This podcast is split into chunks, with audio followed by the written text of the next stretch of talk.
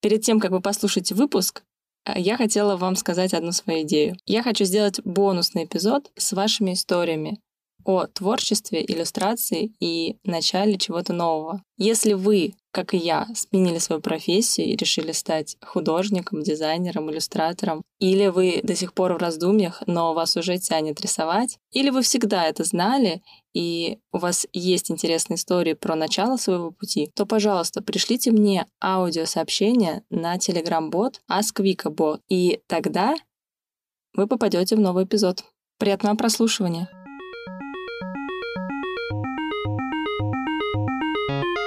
Привет, меня зовут Вика, я иллюстратор.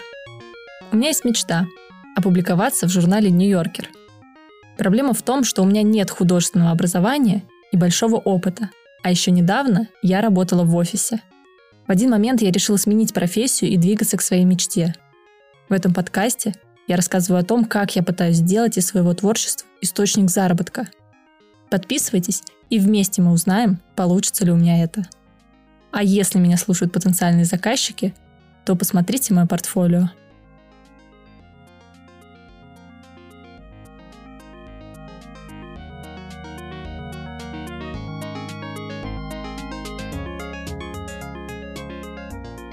так давно не выходил подкаст, уже, наверное, месяц. Так даже непривычно записывать что, как это делается. Я уже все забыла как будто. И я даже не знаю, почему так произошло, потому что я очень люблю подкаст, я всегда кайфовала от записи, от вот этого процесса. И не сказать, что я 24 часа в сутки занята.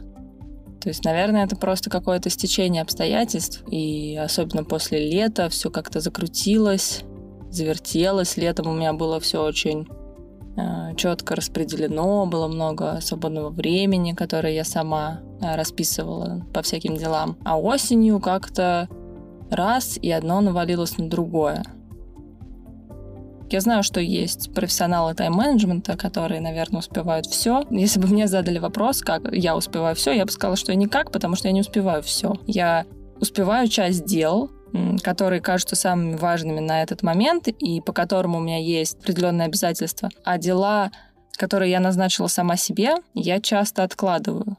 Вот так получается и с подкастом. Что я имею в виду под обязательством? Да, у меня есть работа в школе, которая, естественно, основное мое обязательство. Заказы, э, которые тоже, как только у нас происходит коммуникация с заказчиком, э, мы утверждаем все, он вносит предоплату, все, с этого момента у меня включается режим обязательств. Я знаю, что у нас есть определенные даты, которые мы назначаем, и в эти даты я должна выслать эскиз, доработку, правки и так далее.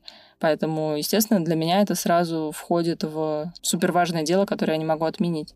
Учеба, опять же, обязательства. И вот и получилось, что началась осень, все вернулось, э, все мои предыдущие дела, все мои нынешние дела — мои дела подкастные, да, потому что у меня есть этот подкаст, у меня есть подкаст с моими друзьями, когда я стану взрослым. И это все отнимает время, оказывается. Как будто бы я про это не знала раньше.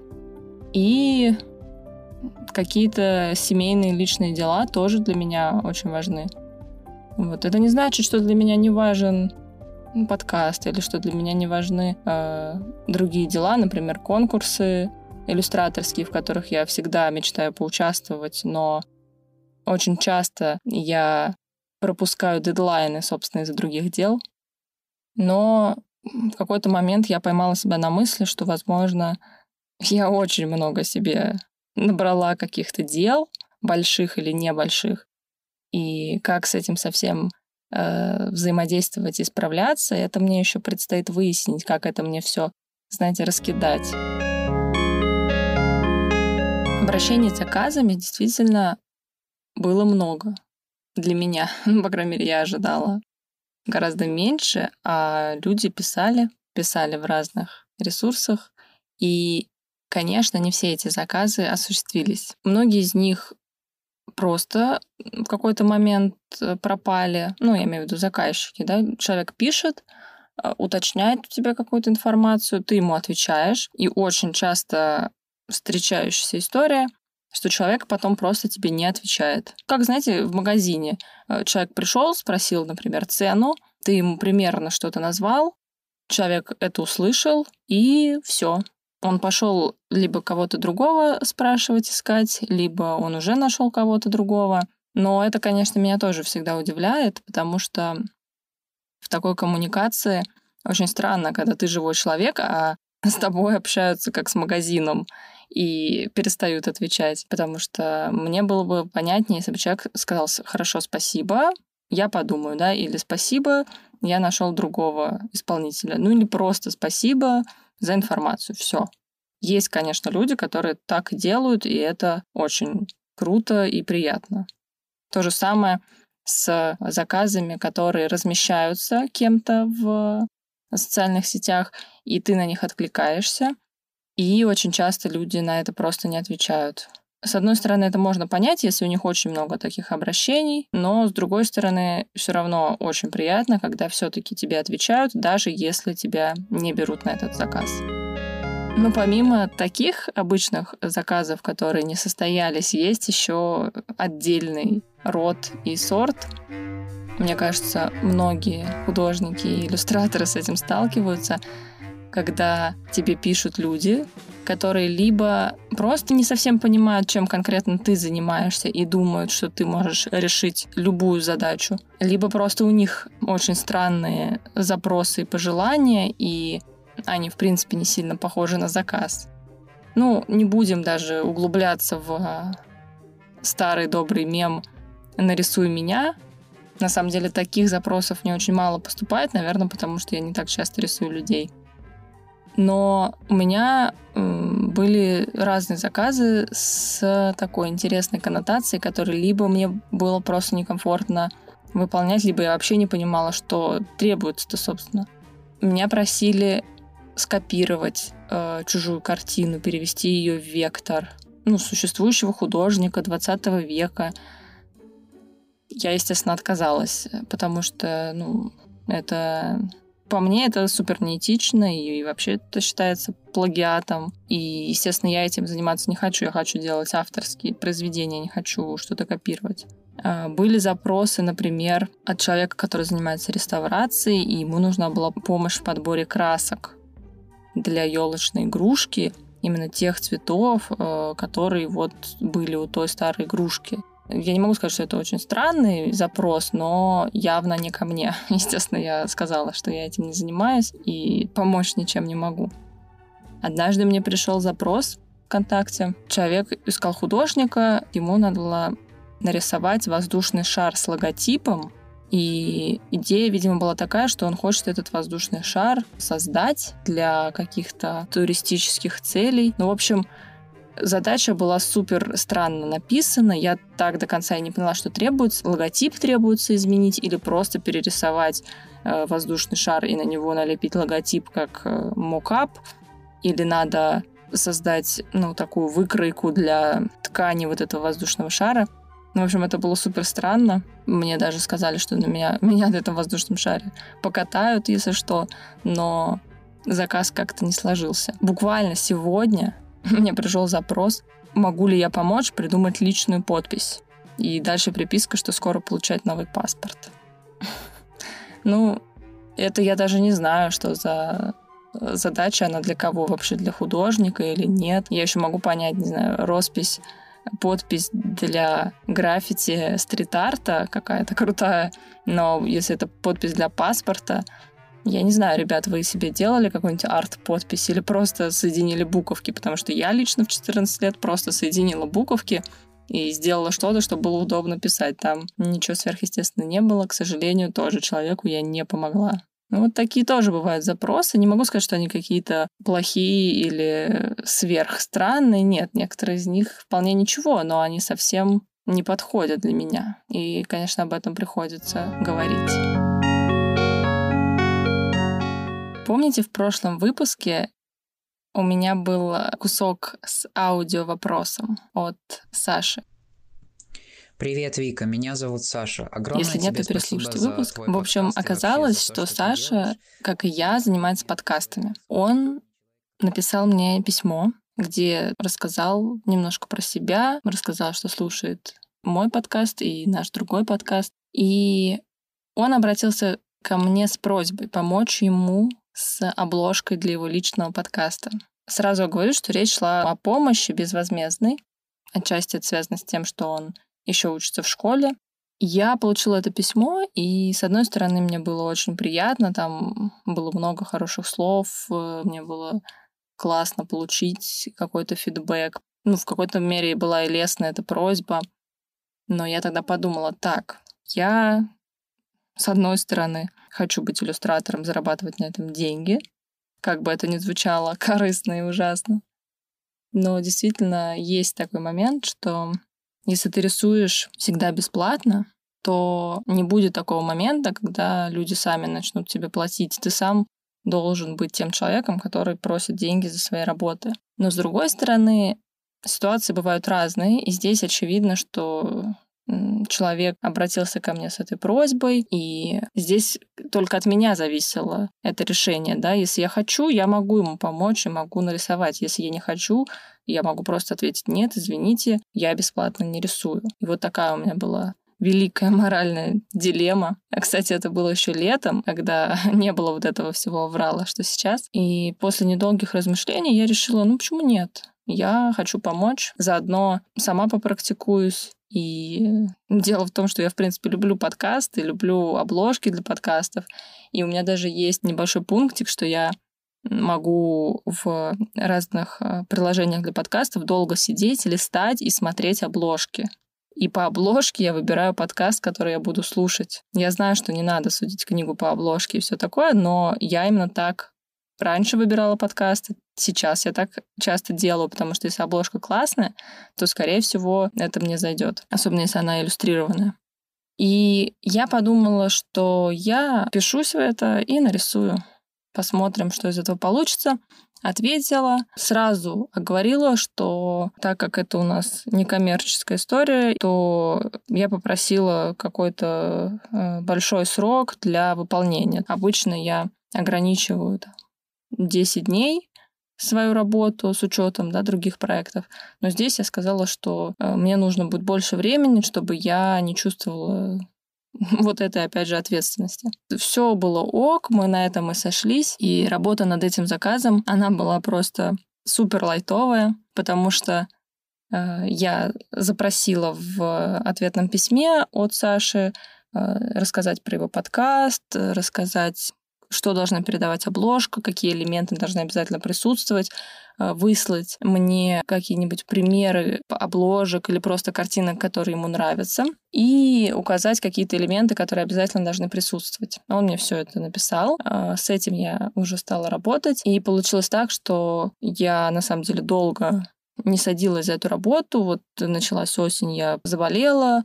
Ну, в общем, какие-то вот эти суматошные дни.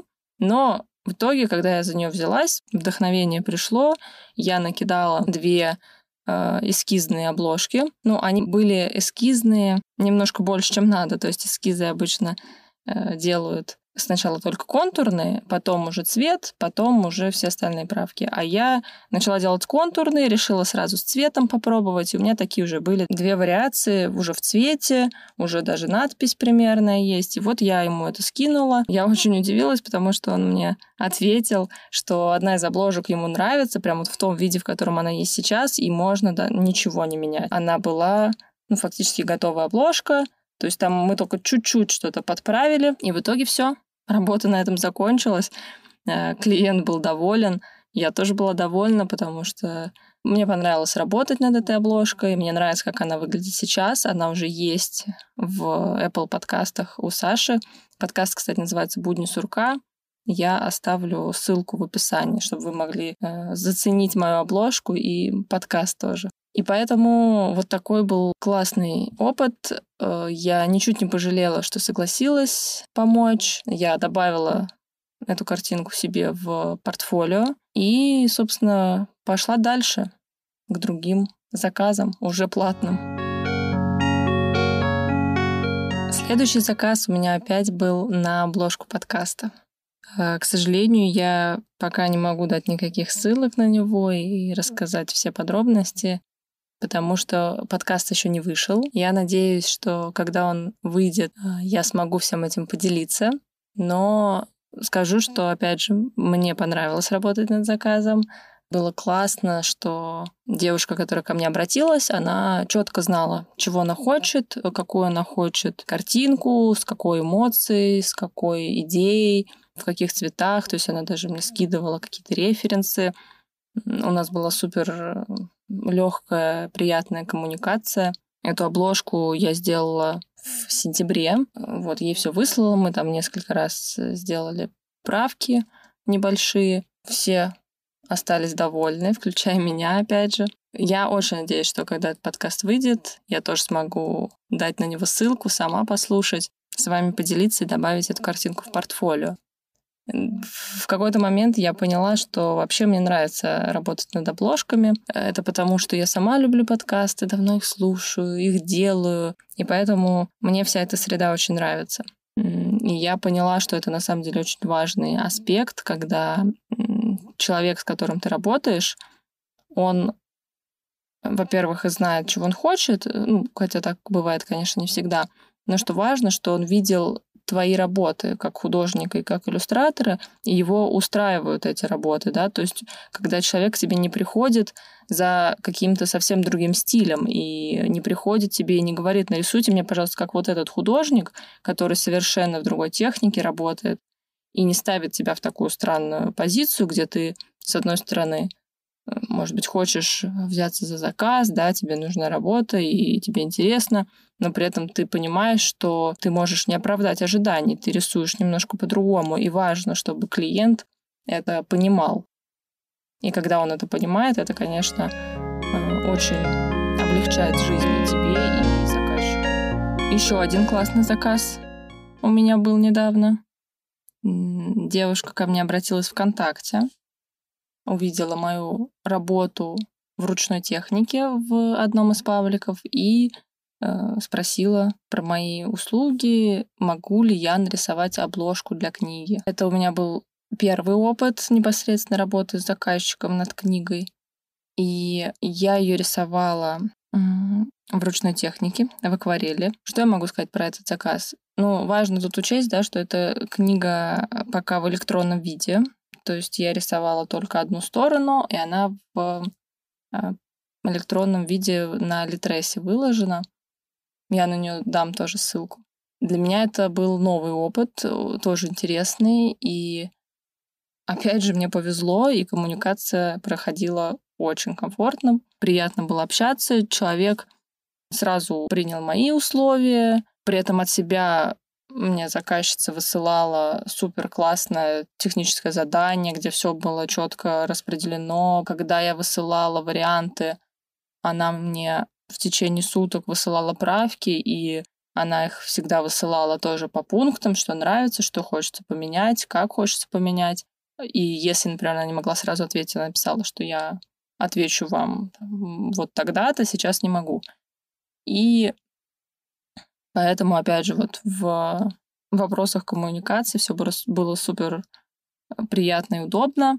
Вот по самой обложке мне было очень непривычно, потому что, во-первых, давно не рисовала акварелью, я уже все пробую тут digital, а акварель — это что-то, что я делала давно. И Э, были, конечно, сложности, что эту акварель я потом переводила в digital, там уже дорабатывала, да, мы там как-то работали над шрифтом, но э, для меня тут главное, конечно, что заказчица осталась довольна, и теперь вот у меня есть такой опыт, что книжка с обложкой моего авторства висит на Литресе, ее можно почитать. Это, это круто.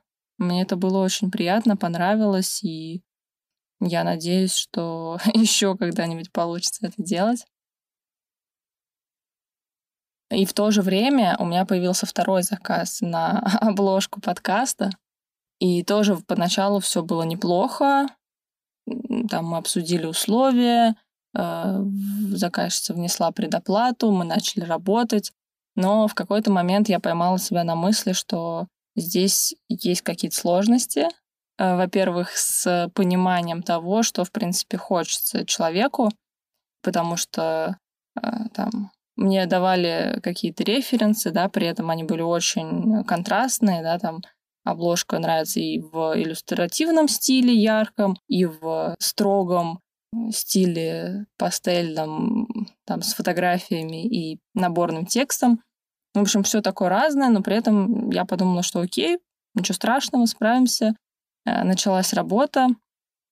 Потом какие-то странные вещи стали происходить. Например, я высылала вариант, и мне не отвечали сразу, отвечали только там через пару-тройку дней. И здесь, опять же, минусы работы в мессенджерах, там в каком-то в Телеграме, в котором мы взаимодействовали, что ты видишь, что от тебя письмо ушло, там прочитано, но при этом тебе никто не отвечает. И ты сразу думаешь, так, окей, наверное, все ненавидят мою работу. ну, примерно так ты думаешь. Или все, со мной человек больше не хочет работать. И ждешь там, или высылаешь уточняющий вопрос. Ну, в общем, как-то коммуникация замедлилась, и на самом деле я пока не знаю, чем закончится эта история, честно говоря, потому что на очередные правки, которые я выслала, пока я не получила ответа, хотя уже прошло несколько дней. Ничего пока не планирую с этим делать, кроме того, что, может быть, напомнить как-то о себе. Вот.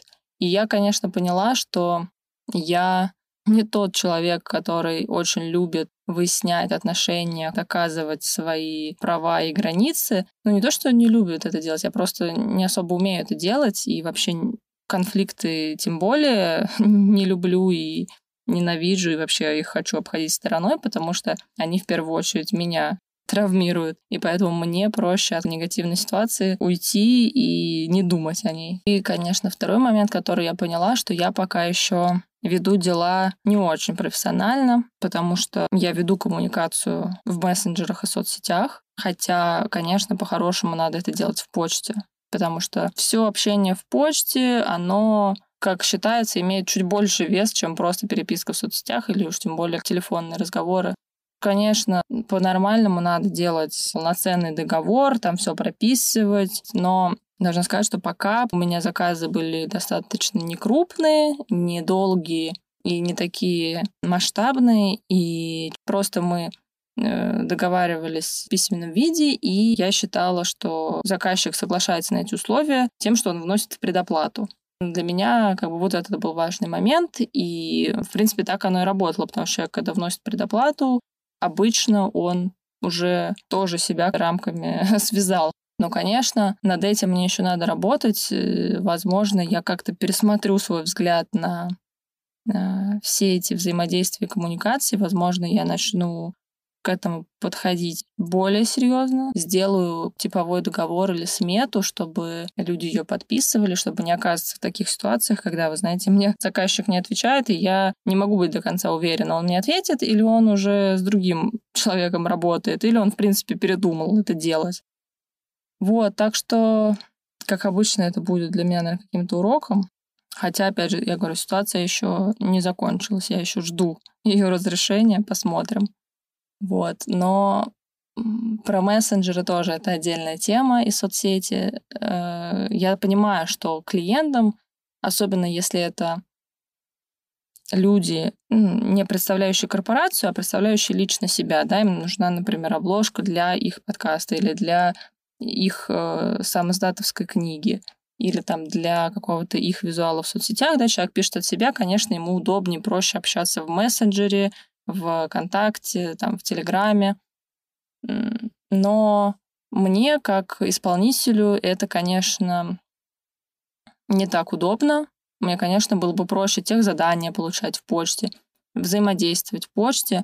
И это, во-первых, немножко Э, прибавляет э, как бы серьезности всему вашему предприятию, да, когда вы общаетесь, вы там не смайлики друг другу кидаете, а пишете конструктивный текст, просто потому что вы в почте. Так, не знаю, мне кажется, так это немножко работает.